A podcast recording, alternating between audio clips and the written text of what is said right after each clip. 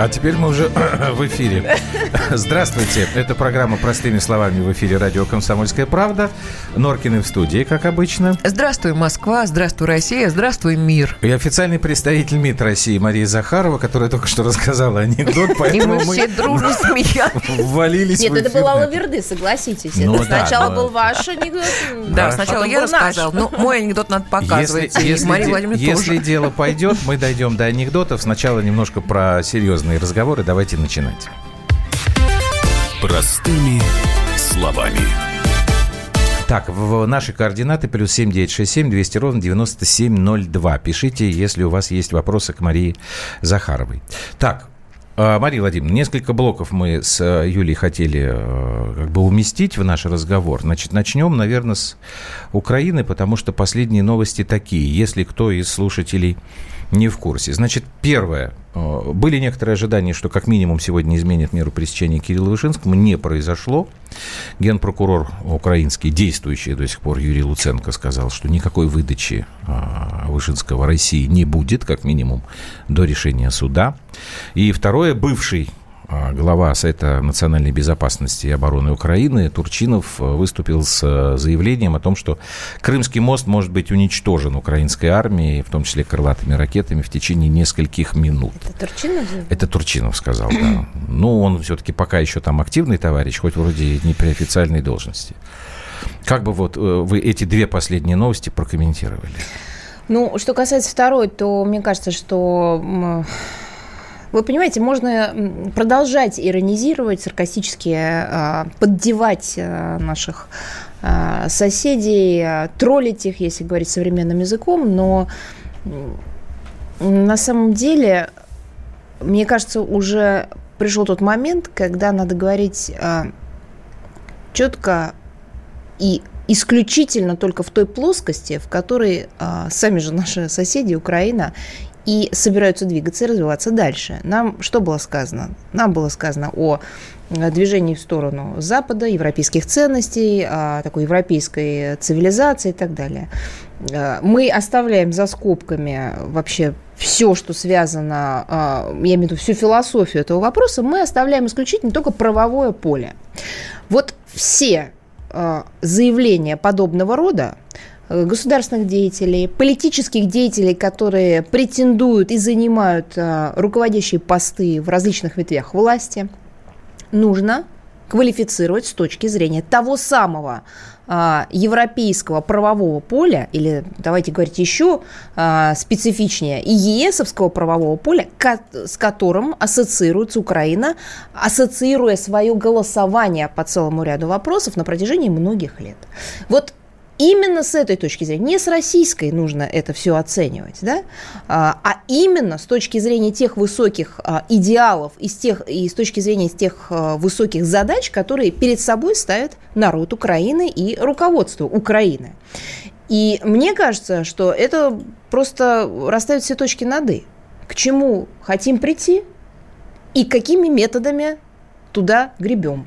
Вот, вот и все. Поэтому нет таких ни конвенций, ни договоров, ни э, договорно-правовой базы, ни меморандумов, ни соглашений, ни в рамках Европейского Союза, ни в рамках более широких ОБСЕ или Совета Европы, в рамках которых такие заявления казались бы хотя бы даже нормальными. Эти вещи полностью противоречат всему тому накопленному опыту той самой европейской или западной цивилизации, с которыми ассоциирует себя Украина в будущем. Вот и все.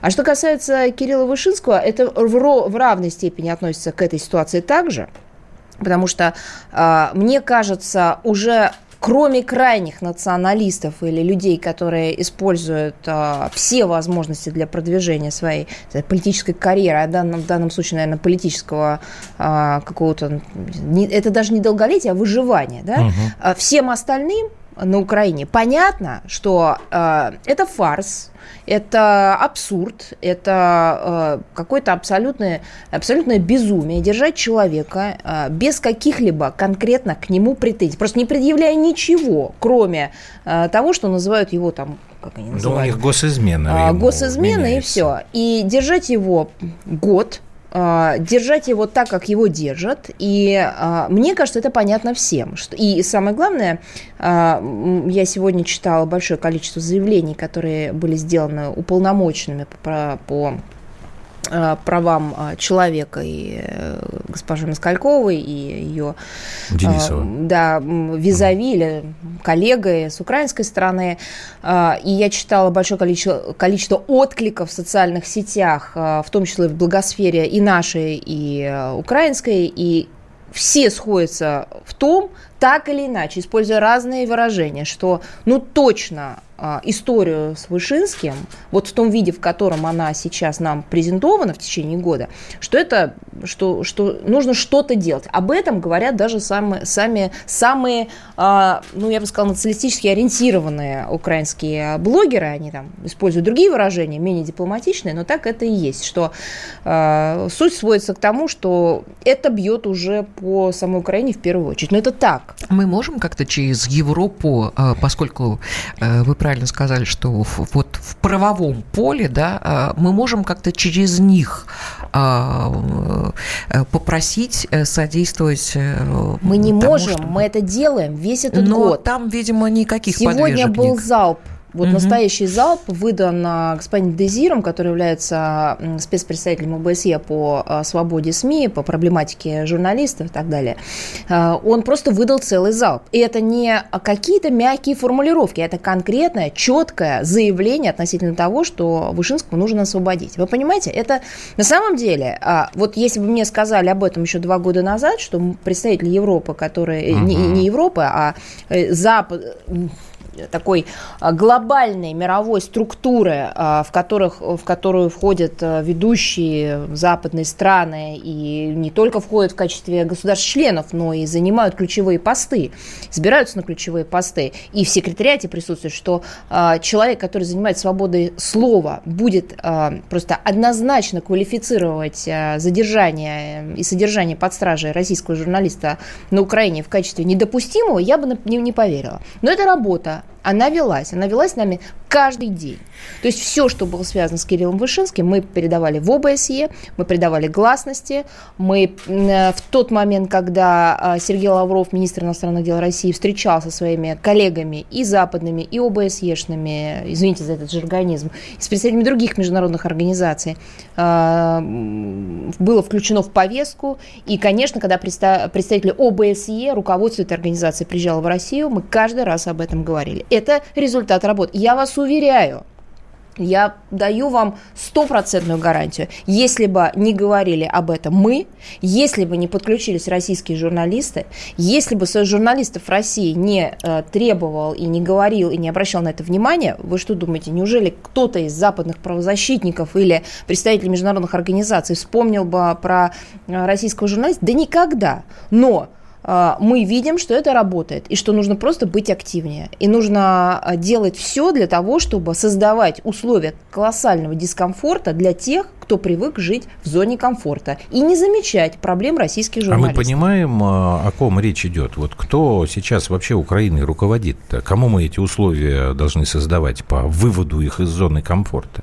Нет, мы, я сейчас говорила про международных чиновников. Ну, мы а вот с Укра... Нет, понимаете, если, Украину если, как таковую. если мы, вот, если наша работа российская, да, дипломатов, журналистов, начинает приносить свои плоды какие-то, пусть пока вербальные, да, от европейских коллег, то Украина-то пока ничего не делает. И у меня до сих пор нет ответа на вопрос, кто там главный. У вас есть это понимание? Ну, мы исходим из того, что э, все-таки президент ну, Украины э, должен быть там главный. И он, э, мы исходим из того, что пришел человек, новый человек, пришел так или иначе с людьми, которые формирует его команду. Я не уверена, что можно сказать, что эта команда уже сформирована и, так сказать, заполнила все пространство государственных органов исполнительной власти, но, по крайней мере, этот процесс идет.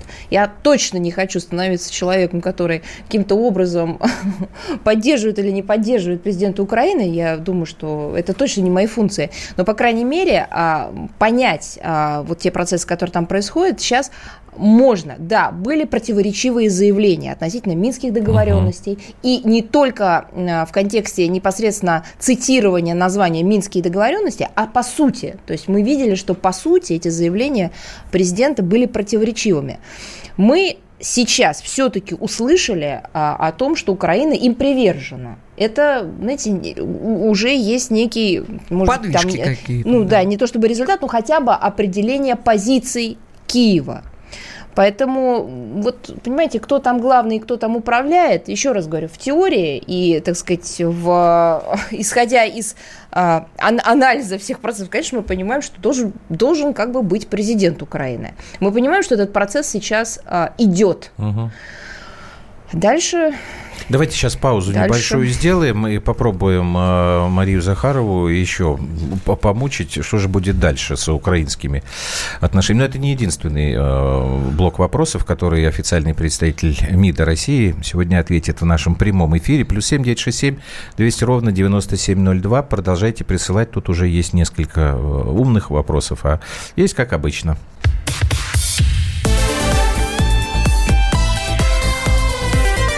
Простыми словами. Он променял вечер на утро, чтобы вырвать себя из объятий Бога Морфея. Он не зверг самопровозглашенных богов в глубочайшую бездну Тартара. И сам стал богом эфира. Ты готов встать вместе с ним – в 8 утра каждый понедельник. Максим Шевченко на радио «Комсомольская правда». Твое утро никогда не будет прежним. Программа «Доживем до понедельника» в 8 часов по Москве.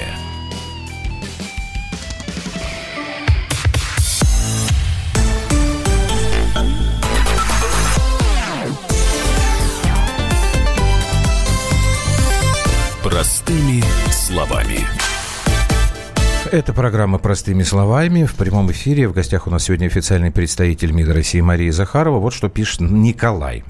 Ну, хорошо, ОБСЕ призвала освободить Вышинского. Мы от нагрянувшего счастья готовы чуть ли не целовать флаг, э, флаг Евросоюза. И что? А что? то, что... Что мы решили? Что? Целовать флаг Евросоюза а, от нахлынувшего... Что? За то, что ОБСЕ предложил... А при чем здесь одна сейчас. организация и другая? Сейчас, это сейчас, разные сейчас. организации.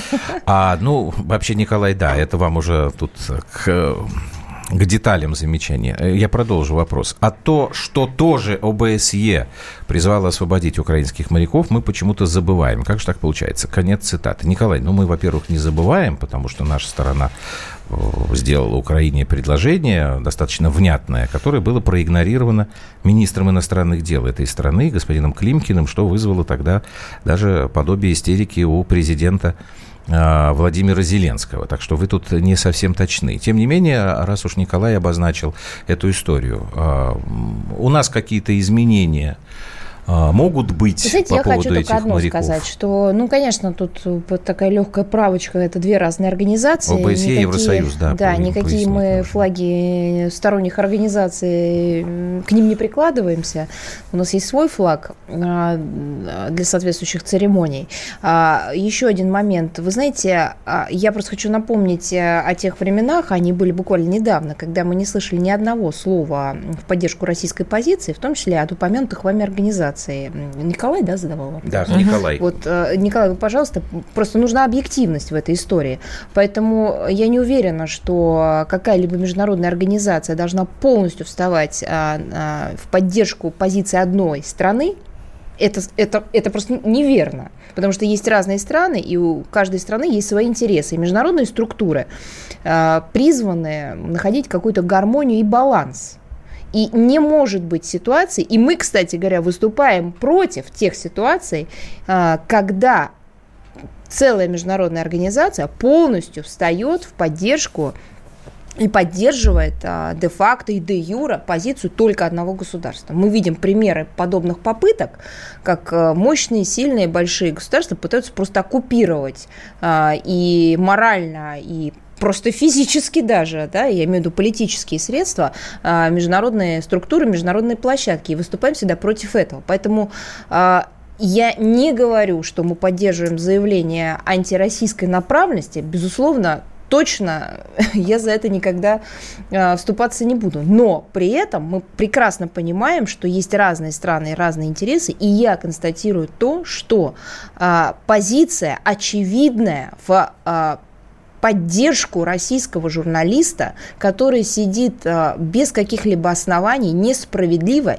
и чью судьбу вообще старались не замечать, эта позиция изменилась от а, просто безразличия и нулевой реакции, она перешла в фазу активной поддержки судьбы а, человека, который ни в чем не виноват и который действовал исходя из только своих профессиональных обязанностей, функциональных обязанностей в полном соответствии с законом той страны, в которой он жил. И мало того, руководствуясь действительно высокими профессиональными требованиями, которые предъявляются как раз-таки вот этой организации к работе журналистов. И там был еще про, третьего, моряков, про моряков, про моряков украинских. Вот, вот, вот наше предложение, да. оно в силе остается? Вы, сейчас, если можно, буквально, чтобы в, кратко в эту тему ввести слушателей. А, что мы имели а, на протяжении нескольких недель?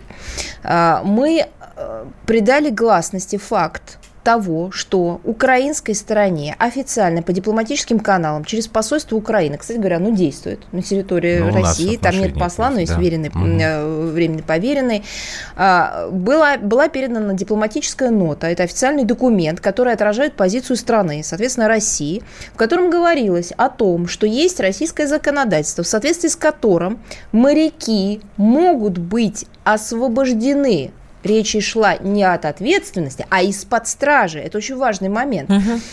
Соответственно, корабли могут быть переданы, а, но под письменной гарантией участия каждого из 24 моряков в досудебном и судебном процессе и сохранности кораблей как вещественных доказательств.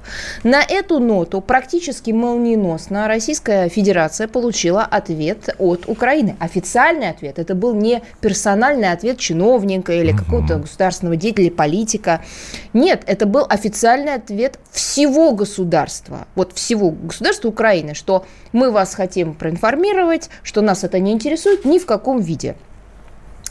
Мы поняли, что, видимо, есть некие либо кулуарные игры, либо полная э, дисбаланс, либо полная вообще, э, ну, как бы сбой работы всех механизмов, потому что столько говорить о том, что моряков нужно освободить в любом виде и дать им возможность э, и общения, и, с, ну, и так далее, и так далее. Вот мы, мы же это все слышали, наблюдали. И при этом молниеносно отказаться и направить официальный документ, что явно здесь идет речь, может может быть, не о подлоге, но точно о дисфункции, э, так сказать, государственных аппаратов Украины. И мы предали этой гласности, чтобы украинский народ знал, что его просто обманывают. Обманывают не первый раз, а вот в этом конкретном случае обманывают жестоко.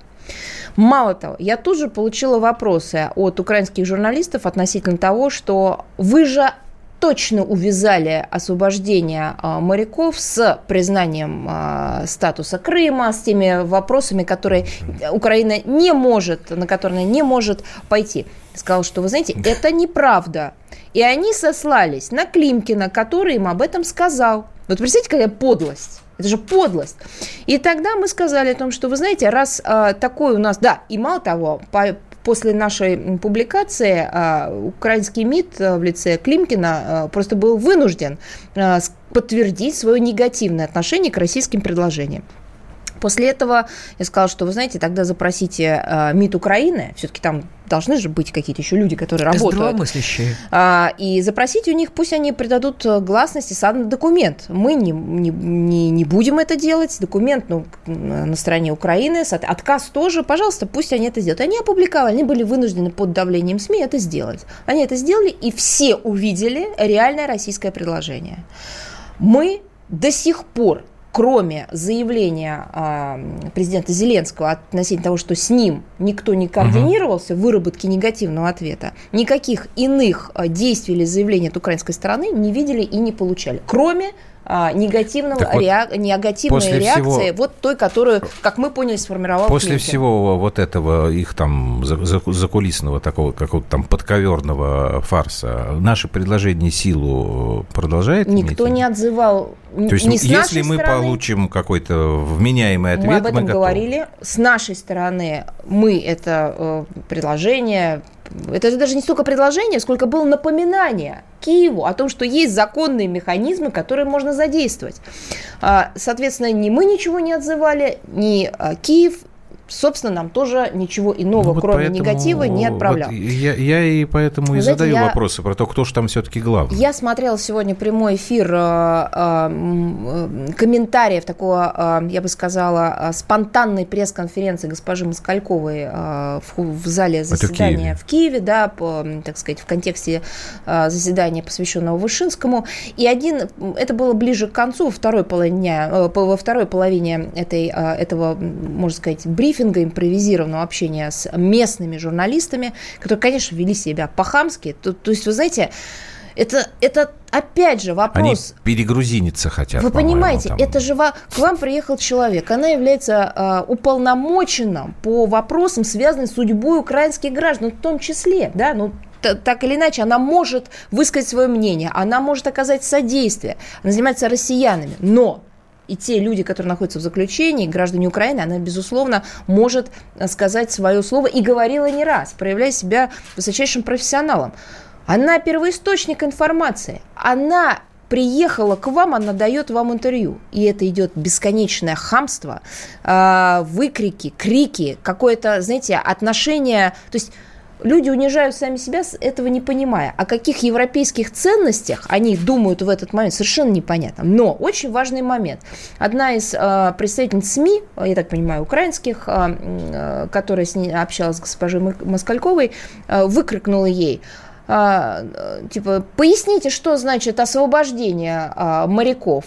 А, нету иного, иной трактовки, как освобождение моряков, чтобы они просто были свободны. Ну, это же вообще просто как бы непонимание основ того, чем ты занимаешься. Речь в тех, той ноте, в, той, в том документе, который российская сторона передала, шла о задействовании правовых механизмов, о, о, э, посвященных освобождению из-под из-под стражи.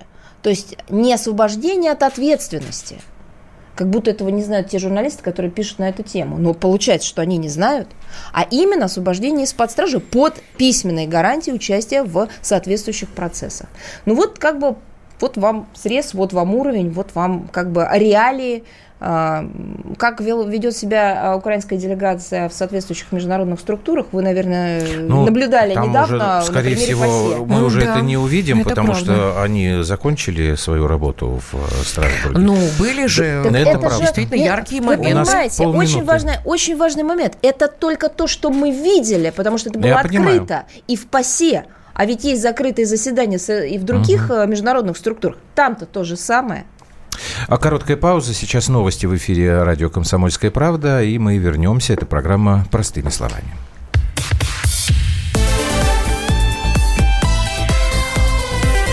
Простыми словами. Новое время диктует новые правила. Ты не позволяешь себе подолгу быть привязанным к одному месту. Ты думаешь об удобстве, скорости и доступности информации. Именно поэтому мы сделали совершенно новую версию мобильного приложения «Радио Комсомольская правда». Не переделывали старую, а создали все с нуля. Современный интерфейс и обширный набор полезных функций. Возможность слушать нас в дороге, как на iOS, так и на Android. В режиме онлайн и подкасты. Радио «Комсомольская правда». Всегда рядом. Радио жизни. Радио для тебя.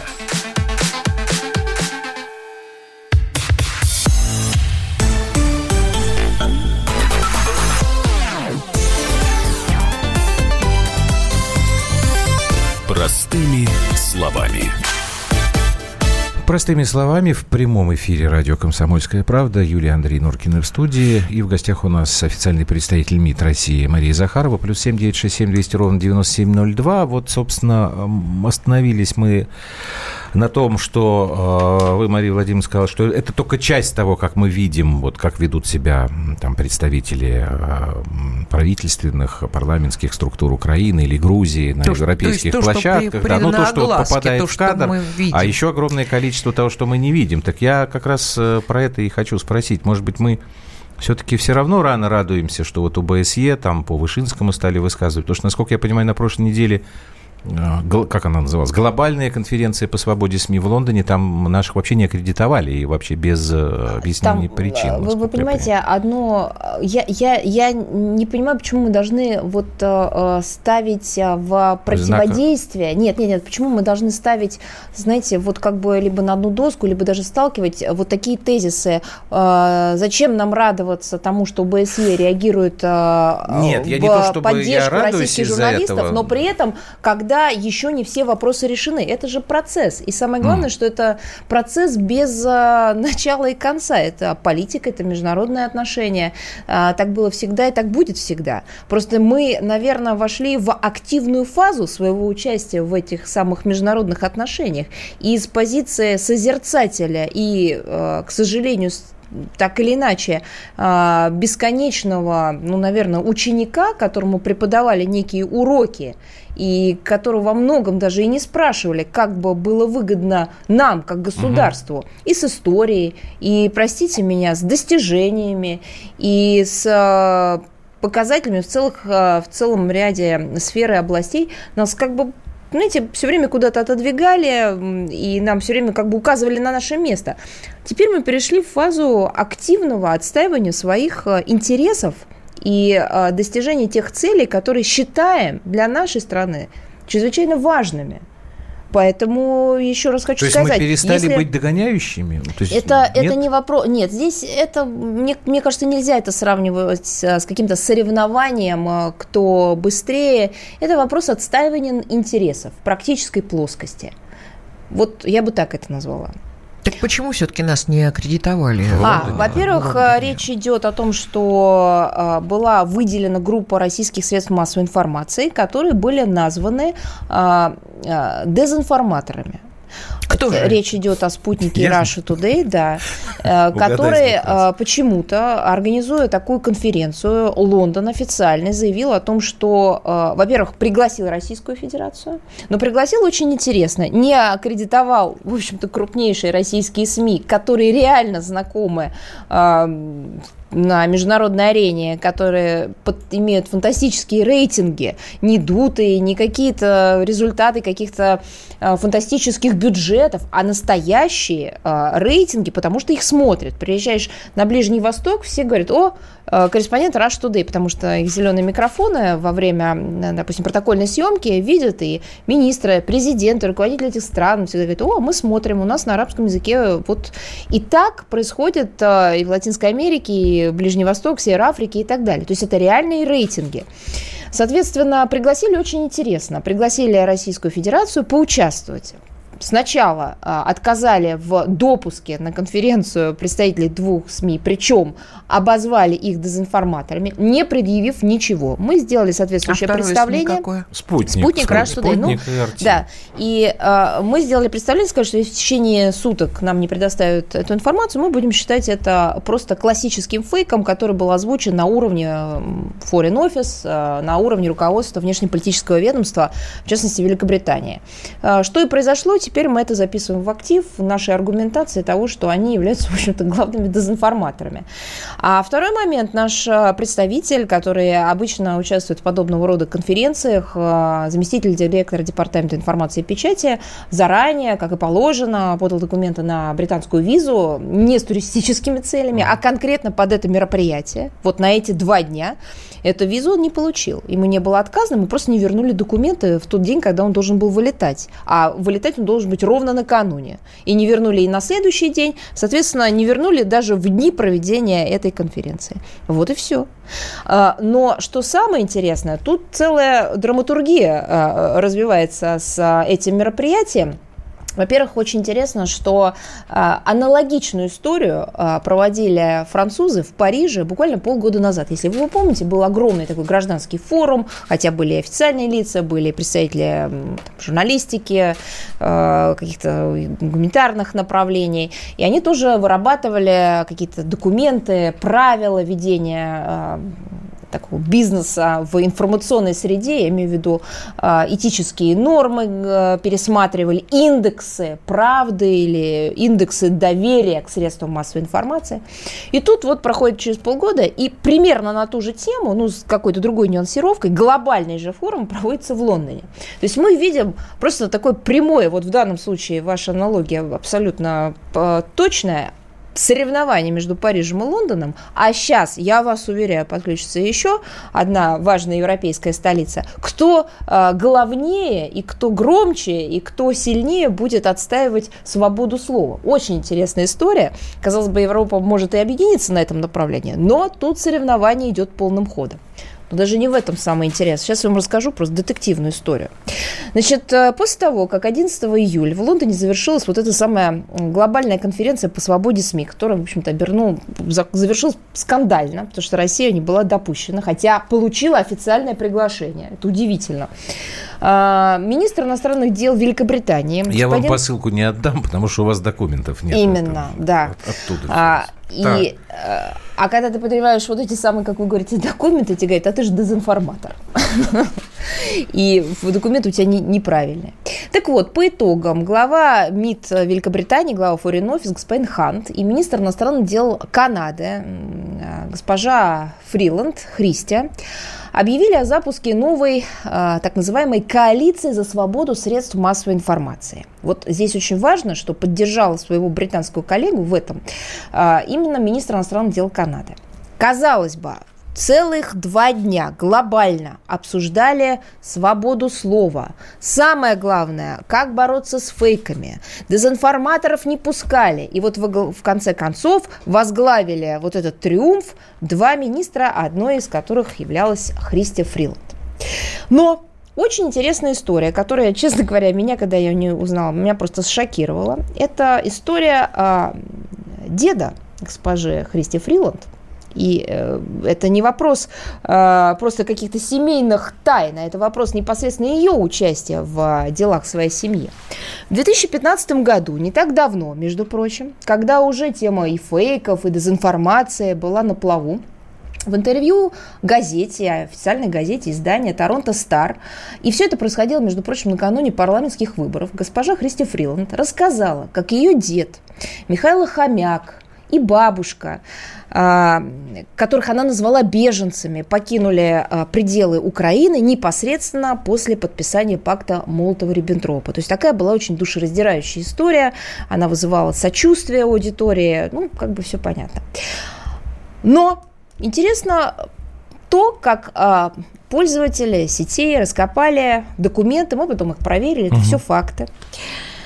Так вот, из-за материалов, рассекреченных э, польских государственных архивов, и, э, кстати говоря, в том числе и э, канадского архива, в частности, провинция Альберта, где находятся личные вещи, письма, статьи, вырезки, которые принадлежали деду Христи Фриланд, просто честно говоря, драматическая история э, разворачивается. Так вот, с самого начала э, Второй мировой войны Михаил Хомяк э, являлся э, добровольным пособником нацистов.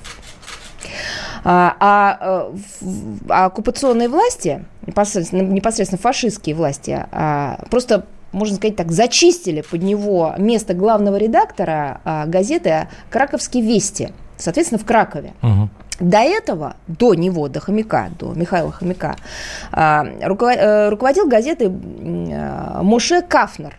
Его постигла страшная судьба. Он был отправлен в лагерь смерти. Ну, Бель... ну да, естественно. А, Бельжец. Он погиб там в 1942 году. А, на самом деле Михаил Хомяк был не просто, так сказать, руководителем этого издания. Он подружился а, с так называемым главнокомандующим нацистской прессы в Польше, а именно с Гаснером, человек известный для историков, и стал руководителем главного, по большому счету, нацистского печатного рупора в Галиции. Интересная, да, история? Да, еще тот хомяк. Я напомню, нет, я напомню, я напомню, что в 15 году в газете нам рассказывали про беженцев, да, Она еще тогда МИД не возглавляла. Которыми а, Христия, в общем-то, так э, гордилась. Нам же рассказывали это официально. Идем дальше.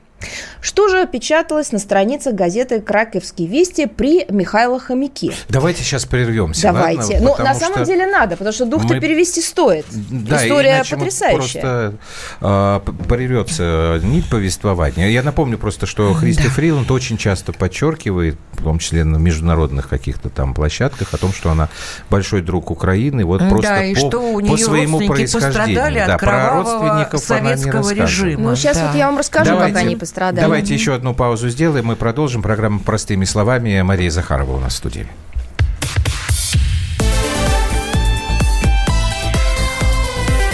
Простыми словами. Радио «Комсомольская правда». Более сотни городов вещания и многомиллионная аудитория. Хабаровск 88 и 3 FM. Эм. Тюмень 99 и 6 FM. Эм. Кемерово 89 и 8 FM. Эм. Москва 97 и 2 FM. Слушаем всей страной.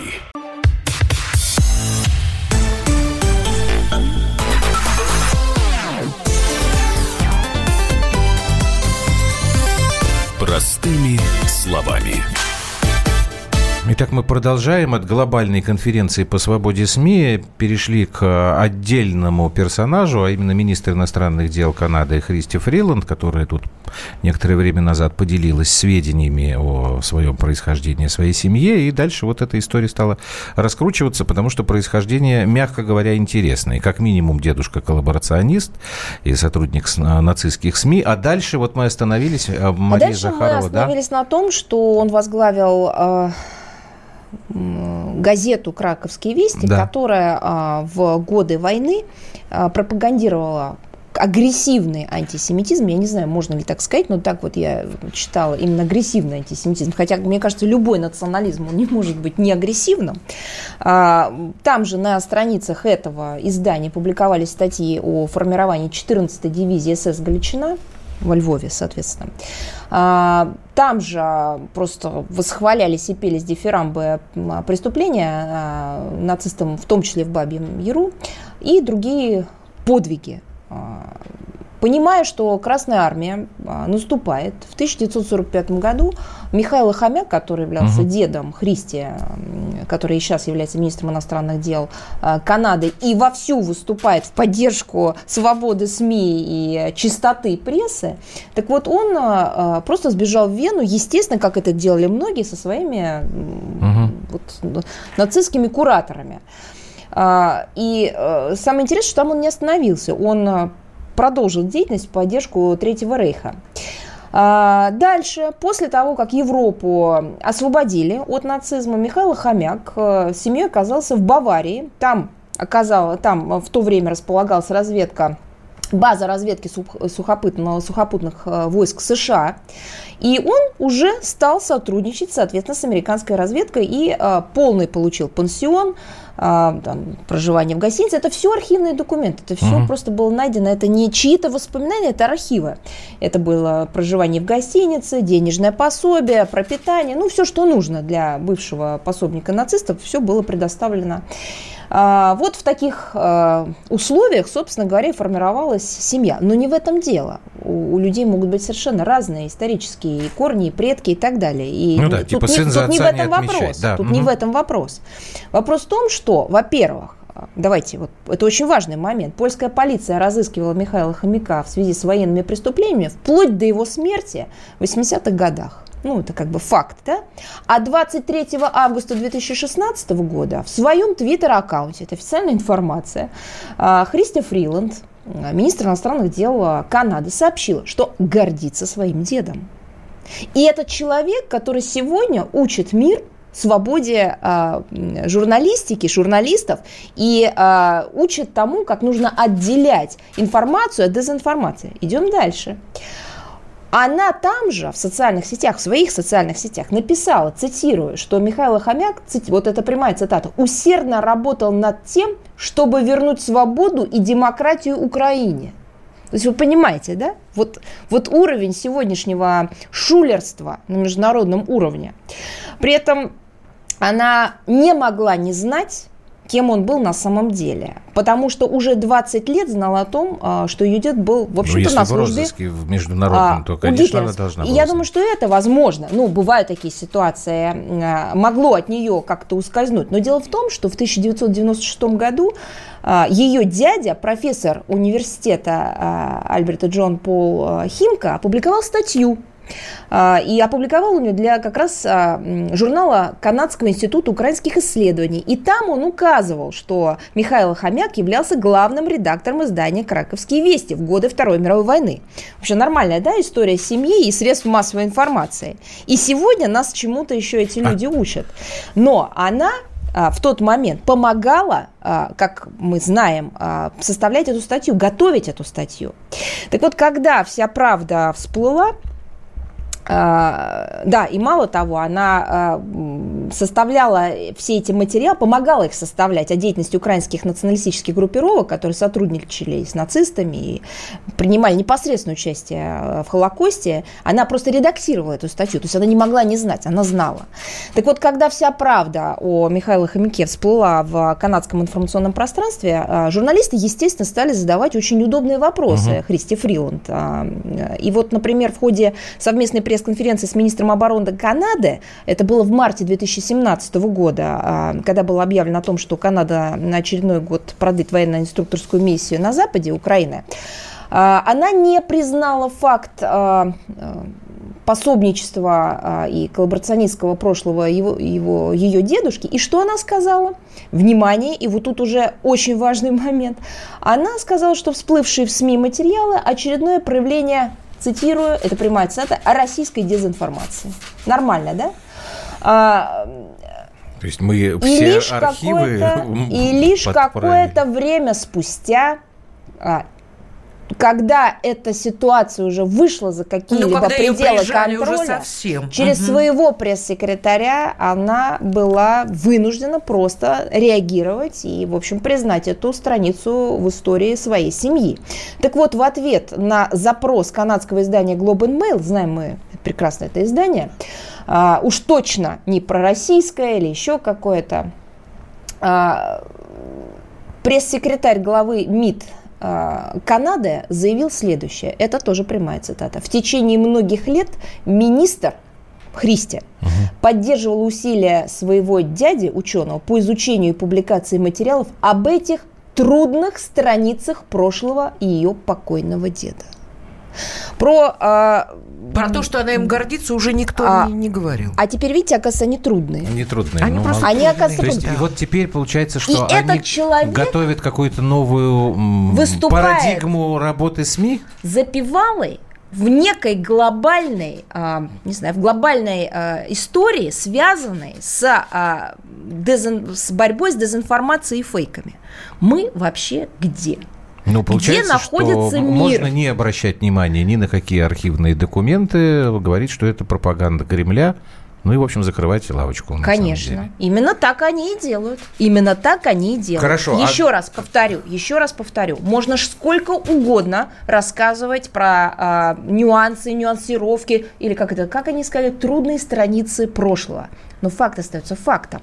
Польская полиция разыскивала ее деда Михаила Хомяка в связи с военными преступлениями вплоть до его смерти. И она сказала, что она им гордится. А потом эти люди формируют информационную повестку и не разрешают Мне... каким-то СМИ а, заниматься дезинформацией по их, а, на их усмотрение. Ну, оставляя Это, а, знаете, меня а, как бы бог с ней, как она там сначала одно говорила, потом другое, но сам механизм, он, конечно, удивительный, потому что тогда я а, не очень понимаю, если на официальном уровне говорится о том, что любые выкладки архивные, документальные, это не является доказательством, это пропаганда априори изначально.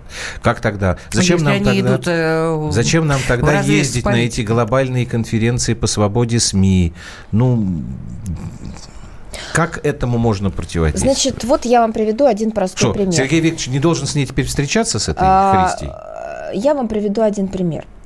Мы э, много раз слышали э, вот эту концепцию, а давайте вообще э, Да. не говорить, давайте Ага. вообще не участвовать. А вы понимаете, да, что будет, если мы вообще не будем говорить? Через пару лет нам расскажут, что мы э, несколько раз э, начинали мировые войны, что мы разрушали Европу, Так что они мы... все равно это говорят. Нет, они не говорят так, Что мы как убили они индейцев. хотят это Кеннеди. говорить. И что Кеннеди. сейчас, когда немецкий журналист посмел усомниться в подвиге советских солдат а, под Прохоровкой, Ну, ему знаете- ответили все. Да. И а ему что ответили... он сказал, знаете, да? Да. Он говорит, это была метафора, меня неправильно поняли. Да, вот. А почему? Вы что считаете, если бы ему массово не а, стали прилетать комментарии, извините за такой, в общем-то, э, жаргонизм, но это как раз из социальных сетей. Если бы ему не приводили цитаты уже современные, понимаете, Отлично, что есть издания 50-х, 60-х, 70-х годов, что есть тома, фолианты. Но нужно это делать еще сегодня, переводя уже на современный язык, переводя на языки стран европейских, обновляя эти э, материалы не с точки зрения концептуального подхода, все осталось тоже тем же самым, а с точки зрения и подачи и распространения. Вы что считаете? Он бы изменил свою позицию? Он бы, а он на Ну, самом деле скорее всего, изменил нет. Он же внес корректировки, Да. и газета выглядела соответствующим образом.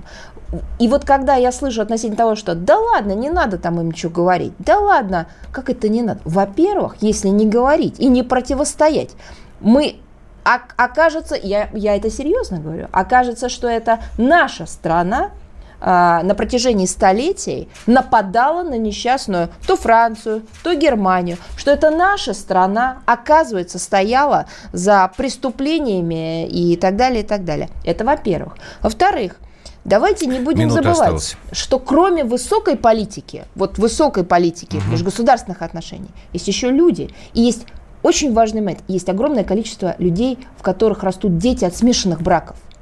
И эти люди не могут, э, они, они действительно э, хотят, им нужно, чтобы мы им давали эту информацию, чтобы они воспитывали детей э, на основе фактов. Это тоже, это помимо нашего национального самосознания есть еще такой немаловажный момент.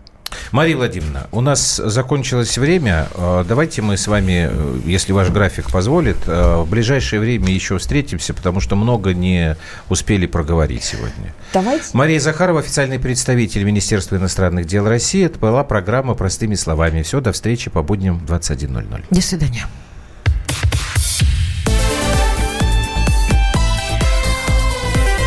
Простыми словами. Банковский сектор. Частные инвестиции. Потребительская корзина.